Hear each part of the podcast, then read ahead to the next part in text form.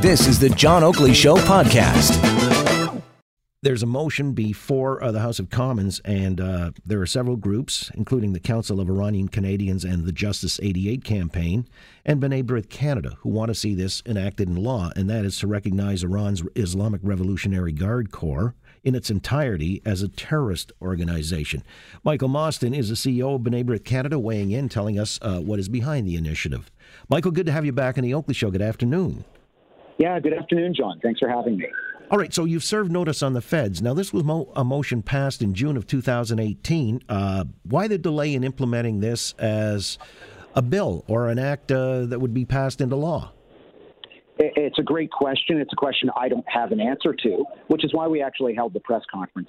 Uh, as you noted, there was bipartisan support for this motion. So all the liberals, all the conservatives who were in the House voted in favor, 248 votes in favor of listing the IRGC as a terrorist group. 19 months later, it hasn't been listed. And uh, the IRGC is a security threat to Canada, to Canadians. It needs to be listed. And that's why we said, you know, enough is enough. Within 30 days, you've had more than enough time. You have to list. Well, yeah, it, has been called an urgent matter by uh, people who are also a party to this, as I alluded to before uh, you joined us. The president of the Council of Iranian Canadians is saying uh, today, as the Islamist regime schemes to avenge slain IRGC General Qasem Soleimani, the IRGC poses a greater risk than ever before uh, to Canada's Iranian and Jewish communities. Uh, so it's a very palpable sense that uh, there might be some kind of terrorist act visited upon our soil or elsewhere against members of your own community?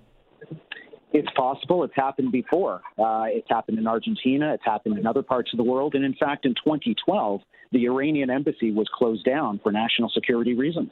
Um, there is even more reason to believe that. Uh, that the IRGC is a threat today than in 2012. There's never a perfect time, of course, for listing a terrorist entity, but um, um, it, it, just needs to be done for Canadian safety interests. And would you say there's been uh, certainly urgency lent to the whole initiative because of the recent developments in Iran?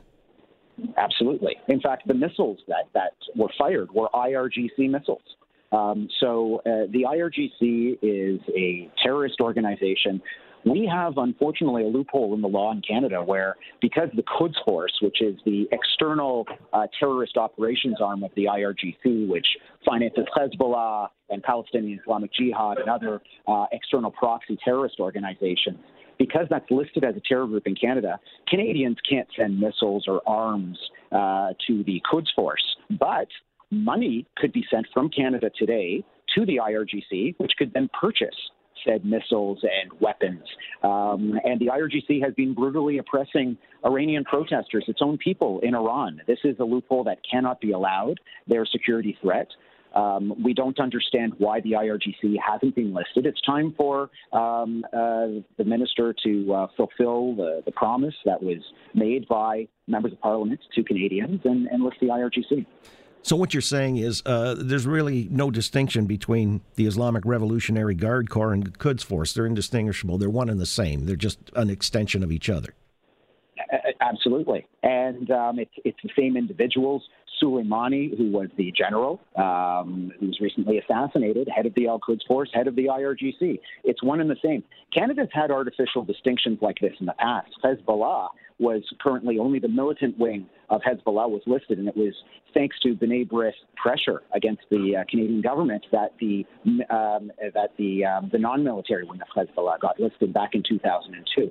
So um, the the distinction is artificial. The threat is real uh, to Canadians, and we need to we need to do what's best for Canada, and, and it's also the right thing. Are we going to stand as Canada with, with a regime that brutalizes its own people and supports terrorism around the world? Or are we, are we going to stand with the brave Iranian people who are putting their own lives in jeopardy, fighting for freedom and liberty? Again, with Michael Mostyn, CEO of B'nai Brith Canada, calling along with the Council of Iranian Canadians and the Justice 88 campaign for the Islamic Revolutionary Guard Corps to be listed in their entirety as a terrorist organization. You know, Michael, some have likened them to uh, the SS during the murderous Nazi regime. Is that a fair analogy? Well, eh, you know, it's, it's always difficult to make historical comparisons because there's always going to be differences between um, um, different regimes at different times.